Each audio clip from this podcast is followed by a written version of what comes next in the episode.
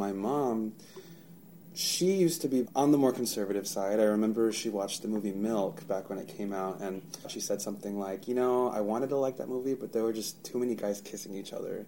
You know, like that. That was sort of her attitude towards it. But after coming out to her, and then years of her watching Oprah, like I, I genuinely think like that's what changed her mind. Like like she's opened her mind a bit, and and mm-hmm. now she's at a point where where she's more comfortable with that idea and you know she'll say things like oh adam like the pope is okay with gay people isn't that great you know so like it's crazy how much media can be so impactful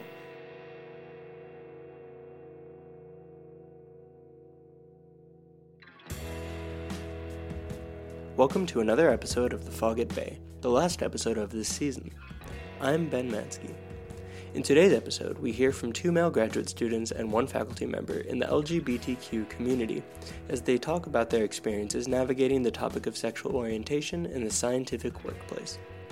Although they discuss the various challenges they faced in the past, they'll also reflect on how society has progressively become more inclusive of the gay community and share their optimistic outlook towards the future. Here's Adam Melgoza, Marcus Chin, and Martin Kampmann. My name is adam i am a second year graduate student in the pspg program pharmaceutical sciences and pharmacogenomics program Hi, I'm Marcus. I'm also a second year graduate student in the Pharmaceutical Sciences and Pharmacogenomics program. My name is Martin. I am faculty at UCSF in the Department of Biochemistry and Biophysics and the Institute for Neurodegenerative Diseases.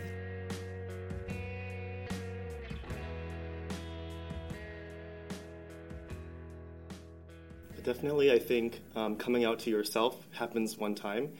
Um, so for me, um, there was this dissociation between what I like physically and then, um, you know, my professional life and then my family life. So I, I, I, really didn't think about sexual orientation, I guess, until college.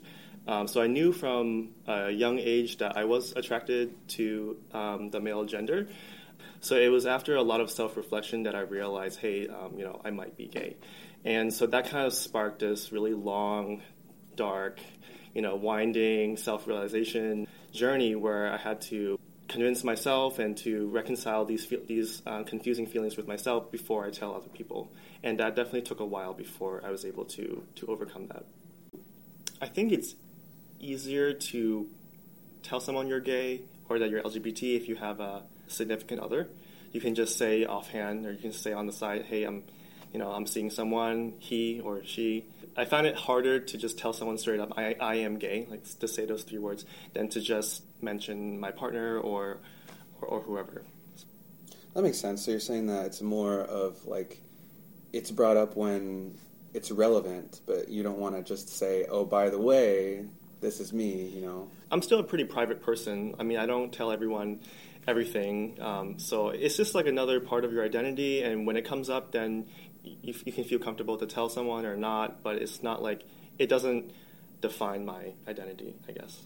I, I completely agree. It's my feeling as well that it's easier to just casually mention your male uh, significant other than it is to, to make that statement, I am gay. And in some sense, it's an asymmetrical situation because other people don't say, I am straight, right? It's just that, that the yeah. assumption is uh, that they are straight, um, and so so it is a little more difficult. I agree, and I, I, definitely feel like for me those three words are very powerful. It took me a very long time for me to say it out loud to myself.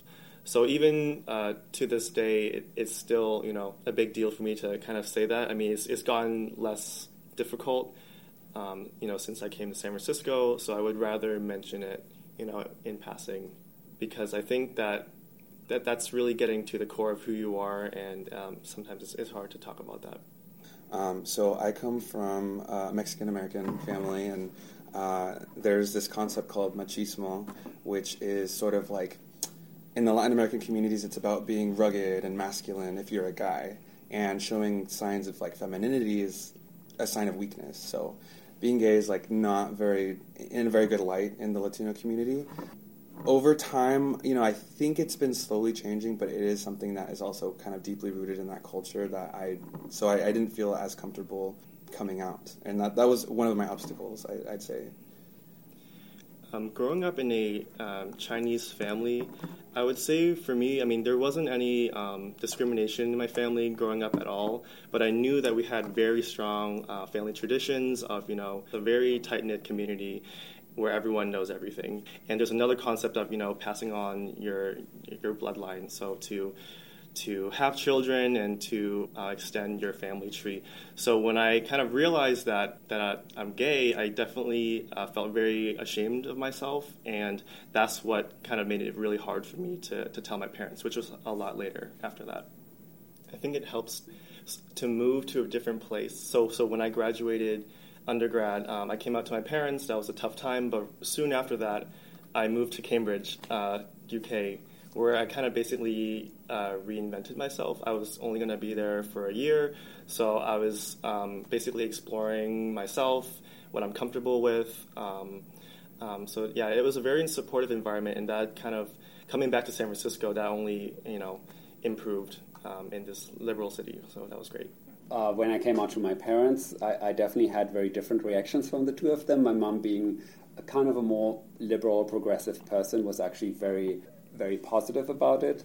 I think the, the, the one thing she did immediately say, though, is that she was worried I would catch HIV.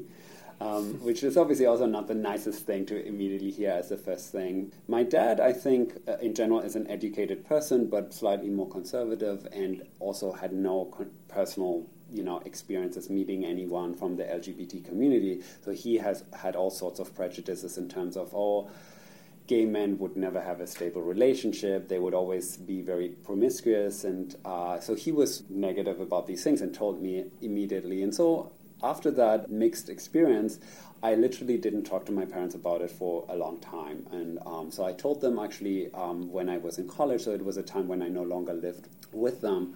But I do have to say, and, and, and very nice and positive experience for me was that uh, you know, I recently got married to my husband, and uh, to see how warm and embracing my family has been has been a re- really positive experience. So, what personally I took home from that is that for some people, the, the concept of being LGBT can be foreign and abstract. As you guys pointed out, you know, culturally there can be a strong bias against it. But sometimes when people tie it to very specific people or situations, like they see their child is happy because they are with somebody, that can really change people people's minds and hearts, I think. So I think even if people have an initial negative reaction from their family, I think sometimes over time this can actually become a more positive situation.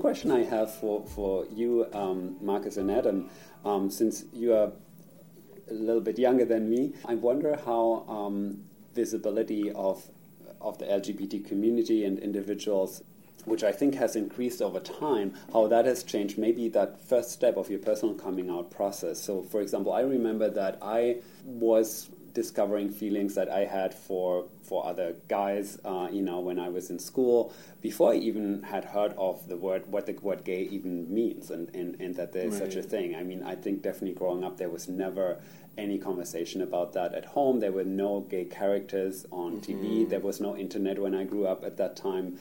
I, I, think it's fair to say that you guys grew up and came out to yourself at a time where there was a bit more visibility. Was that something that shaped your coming out process?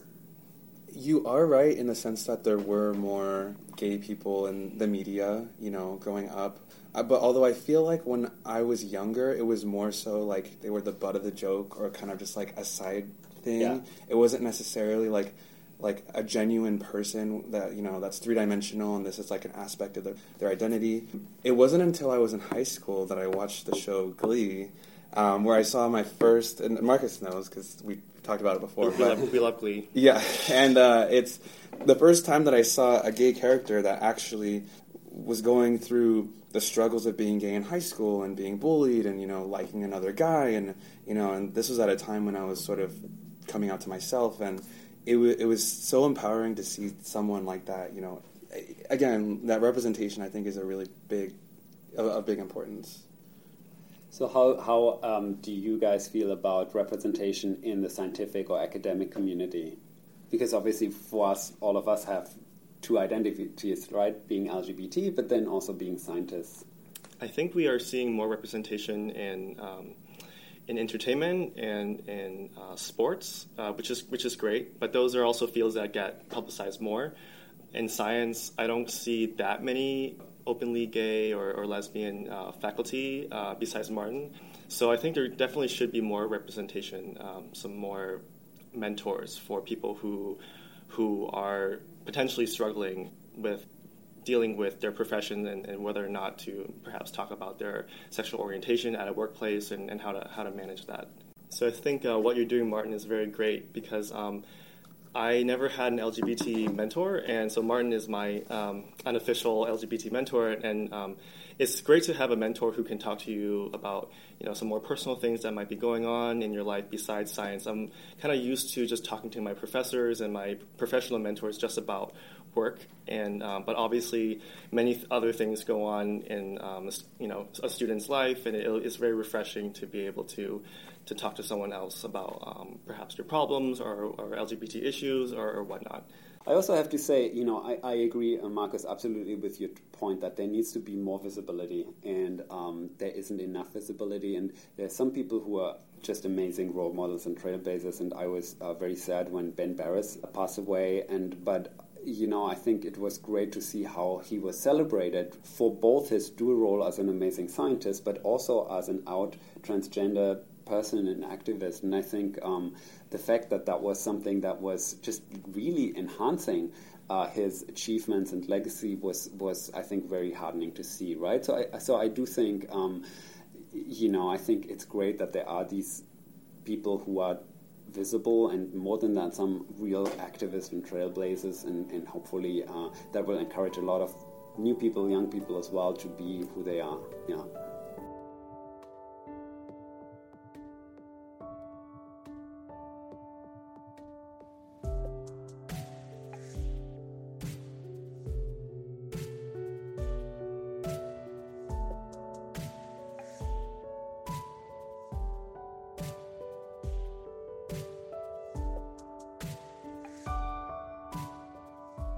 I definitely feel like um, I don't want to jeopardize any opportunity um, that I'm given, you know, uh, because of my LGBT status. So, I mean, I'm, i live in San Francisco, and I know that it's a very open environment. But one of the fears that I have is that um, there may not be open prejudice, but there still may be subtle, you know, internal um, discrimination or, or things um, that people don't tell you, and that could manifest in different ways that could uh, hurt you or not. It may be an irrational fear, but that's just something that I have thought about.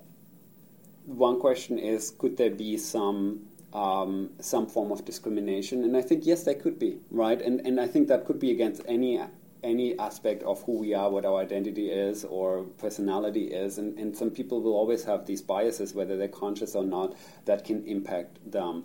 So, uh, to give you guys an example, when I was on the academic job market applying for, for professorships, generally, you know, there's a first interview where um, it's all about science. But at the second interview, you know, oftentimes people will at least offer that you can uh, invite a significant others to come for the second interview because sometimes questions like housing or other things are, are discussed that might affect your partner.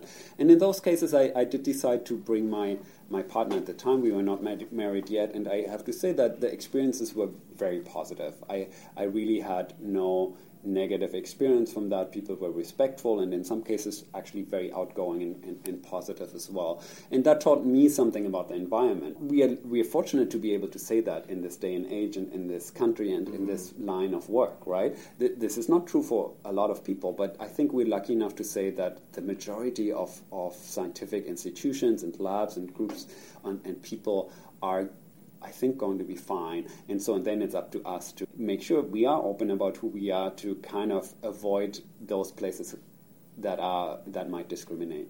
I would say that in my personal life, I'm pretty open about it, you know, and I don't mind people knowing or even telling other people, which that's fine. But when it comes to either my home life or my work life, I'm definitely a lot more reserved. Um, because you know, in my personal life, if someone doesn't like me for being gay, well, whatever. I don't want to associate with them in the first place, you know. But if I'm if I have to work with them or live with them, I think that it would be better not to reveal that until I feel more comfortable with them. There has been a time where I was outed in a professional setting by one of my friends who did not think it was a bad thing to do because I was so open about it in my personal life. And um, it did lead to some mixed reactions and some awkward conversations, and I'll just leave it at that. But it could have been a lot worse, but I just think maybe it's important um, for the straight community or people not in the LGBT community to understand that in like more professional settings or in other settings that aren't in their personal life, it might be something to um, talk about or ask before telling other people. Probably, I assume your friend obviously didn't think it was a big deal, right? Oh, not at all. And Not so I think all, in yeah. some sense that in itself is a good thing because it does reflect that for most people it's almost a no-brainer and, and it's almost something they don't think twice about that this Right. could have a negative impact and hopefully that's the direction in which we're headed, right? That in science we, we you know, we meet people in a professional setting and in some sense we want to have a professional relationship with them and we don't want to jeopardize that by anything. The flip side of that too though is that um, I think science is like you know any human activity a social activity and there's a, a, a social aspect to science as an lgbt person um, not to share that part of you can also be an isolating experience for some people i think right? Because you other people open up about their personal life they bring partners to lab parties for example and if you you're trying to put up this barrier between this part of you that, that's an important part of who you, who you are and, and what you do outside lab. Um, it can also be uh, something that almost puts this, this weight on you because you don't fully share and you're not p- fully participating in some of these social aspects of, of science, maybe. So, so it's a conundrum, right? It's a difficult situation. I mean, uh, from my personal experience, I've definitely become more comfortable coming out to people earlier and earlier, and I can definitely say that that I think um, really there's been an overwhelmingly positive uh, reaction. So I, I would always encourage people to uh, to do it, but obviously you want to do it on your terms, right? You don't want to be outed by somebody else, right? Yeah. Yeah. So, do you feel like your identity as an LGBT person has affected your career at all? Well, we can also turn that around and say, is it has it maybe influenced my career in positive ways? I, I, I do think it, it can often sensitize people to understanding struggles that people go through to appreciate diversity. And so I think these things, if anything, I feel are actually uh, very enriching, both to my personal life, but also to my professional life, and especially, you know, s- starting to lead a group, build a group, and, and working with all sorts of different people. I do feel that maybe my own experience does give me an added uh, understanding of, of diversity of people and, and, uh, and- and appreciating that.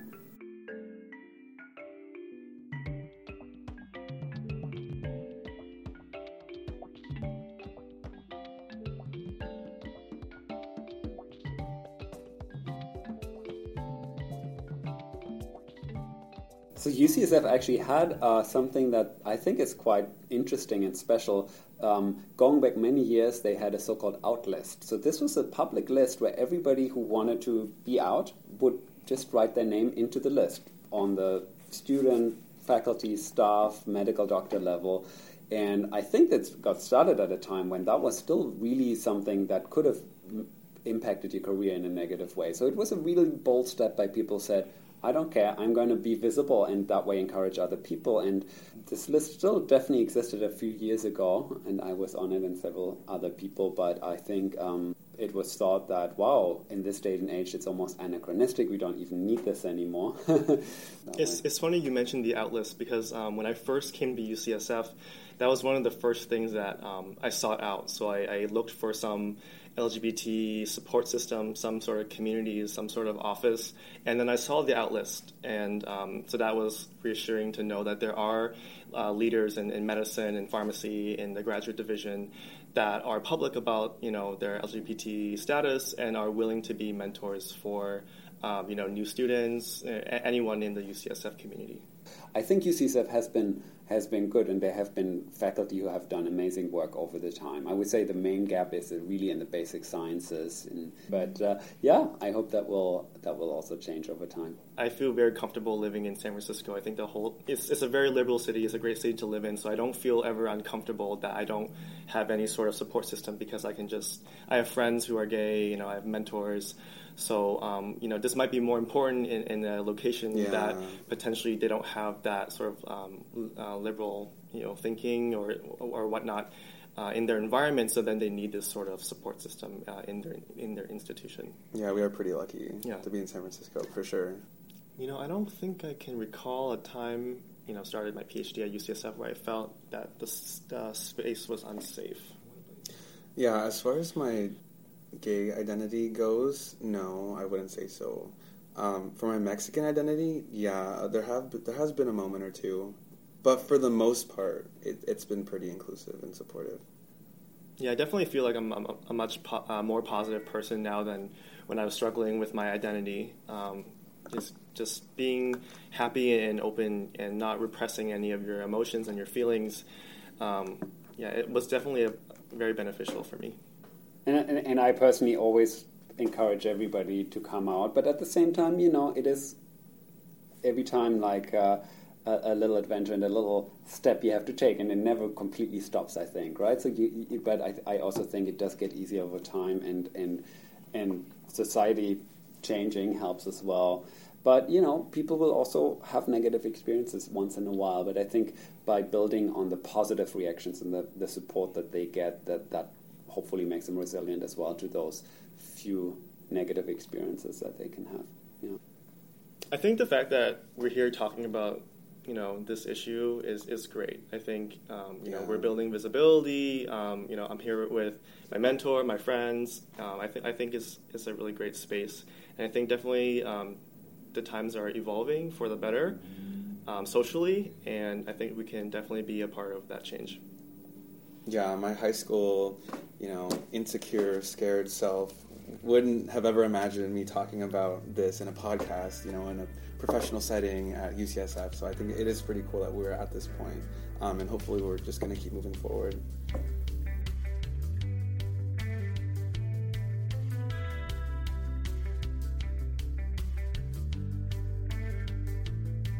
We want to thank Adam, Marcus, and Martin for sharing their stories of vulnerability and showing us how society has evolved over the course of many collective discussions on LGBTQ issues.